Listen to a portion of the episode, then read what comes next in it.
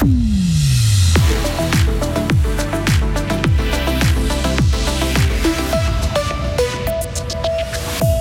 Les allergies au pollen recommencent à vous embêter. Traitez-les pour éviter le pire. Retour du vrai carnaval des Bolts. Plus de 9000 personnes répondent présentes. Les jouets anciens attirent la foule à Forum Fribourg. Retour en enfance avec un passionné dans ce journal. Et aujourd'hui et demain seront généralement ensoleillés avec 13 degrés. Par contre, le temps se gâtera à partir de mercredi. Nous sommes lundi 20 février 2023. Bonjour Sarah Camporini. Bonjour Mike, bonjour à toutes et à tous. Le nez qui coule, les yeux qui piquent, ce n'est peut-être pas la grippe. Hein. si vous n'avez ni fièvre ni sécrétion colorée, alors il pourrait s'agir du rhume des foins. La saison des pollens a débuté plus tôt que prévu. Cette année, la pollinisation du noisetier et de l'aune a débuté avec 20 à 30 jours d'avance en raison d'une floraison précoce due aux températures douces. Un phénomène constaté cette année pour la première fois depuis le début des années des mesures en 1991. Euh, pour les personnes allergiques, il ne faut pas prendre la maladie à la légère. Roxane Guillot est experte auprès du centre d'allergie suisse. Traiter les symptômes, ça c'est vraiment primordial en cas d'allergie au pollen, parce que très souvent l'allergie, elle va commencer par des symptômes au niveau du nez, des yeux, et parfois, on se dit c'est peut-être pas si grave. Mais en fait, ces symptômes, si on ne les traite pas, il y a un risque qui descende sur les voies respiratoires, donc sur les bronches, et puis qui engendre un asthme. Et l'asthme, c'est vraiment un symptôme très sérieux à vraiment traiter de manière différente que les symptômes d'allergie au pollen plus localisés au niveau du nez.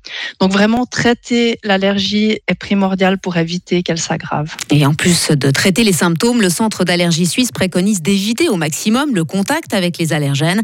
Par exemple, se rincer les cheveux et ne pas garder ses vêtements dans la chambre le soir avant de se coucher. Et puis en extérieur, porter des lunettes, voire un masque et aussi adapter ses activités. Les jeunes Suisses sont, sont apparemment plus attachés à la neutralité que leurs aînés. Plus d'un tiers des 18-35 ans estiment que la reprise par la Confédération des sanctions européennes contre la Russie viole ce principe très helvétique. La proportion est d'un cinquième chez les plus de 55 ans. Selon le directeur du site internet Sotomo qui publie cette étude, ceux qui ont vécu la guerre froide ont une autre approche il garde encore en tête l'image de l'Union soviétique, euh, alors considérée comme ennemie, et puis il s'informe plutôt via les médias traditionnels, majoritairement en faveur de l'Ukraine. 10 millions, 100 millions de dollars d'aide supplémentaire pour la Turquie. Oui, c'est le montant promis par Anthony Blinken en visite dimanche en territoire turc. Le chef de la diplomatie américaine est venu constater l'effort humanitaire sur place après le séisme survenu il y a deux semaines. Les efforts de recherche d'éventuels survivants sont désormais majoritairement stoppés. La Corée du Nord tire 2 missile balistique à courte portée. C'est sa voisine du Sud qui l'annonce ce matin. Tokyo confirme l'information. Euh, cette opération survient 48 heures après le lancement d'un autre missile, cette fois intercontinental, condamné par le secrétaire général de l'ONU. Et retour par chez nous, Sarah, elles attendaient son retour avec impatience. Après une édition supprimée et une autre réduite à cause du Covid, plus de 9000 personnes ont assisté hier au grand cortège du Carnaval des Bols à Fribourg. C'est sous un soleil radieux que cette 55, 55e édition de la manifestation s'est tenue.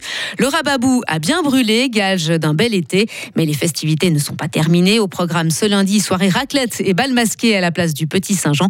Et puis demain, les enfants défileront à leur tour. Eux aussi feront le procès et mettront à mort le bonhomme hiver. Et enfin, plaque vintage, objet d'époque et véhicule réaliste, modèle réduit. Tel était le décor de Forum Fribourg ce samedi. L'événement a réuni plus de 1500 amateurs d'objets d'époque et de personnes qui gardent un lien nostalgique avec une époque lointaine, de quoi ravir Patrick Niederhauser, grand amateur de trains mécaniques. C'était mon plaisir depuis tout enfant avec euh, mon papa euh, qui faisait ça et puis j'ai toujours gardé mes trains. Ça, ça va compléter ma décoration sur ma grande maquette que j'ai en Valais. Quand j'étais gamin, j'ai 70 ans, euh, j'avais plein de voitures d'Inky Toys, etc., que je retrouve ici et que malheureusement ma maman a donné. Et quand je vois les prix, euh, je me dis, je pourrais me faire beaucoup d'argent. La bourse aux jouets a eu lieu pour la première fois en 2022. L'année 2023 fut un succès qui assure donc son retour pour l'année prochaine. Ça me fait penser que j'ai mon vieux train électrique encore dans le Galta de mes parents. Je pourrais essayer de le revendre. Hein. Peut-être faire fortune. Mais oui, en même temps, j'y tiens. Je crois que je vais le garder, le remettre ah chez moi. C'est hein. nostalgique. Sarah Camporini de retour à 8h30 sur Radio Fribourg. Retrouvez toute l'info sur frappe et frappe.ch.